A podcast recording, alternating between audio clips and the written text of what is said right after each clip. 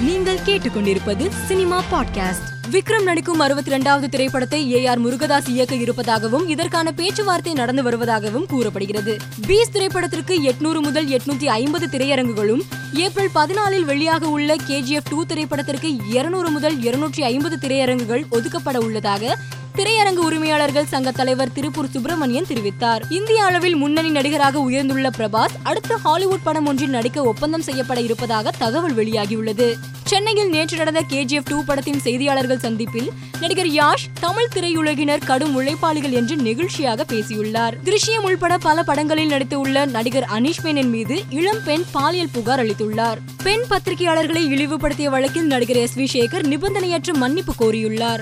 மேலும் செய்திகளுக்கு மாலைமலர் டாட் காமை பாருங்கள்.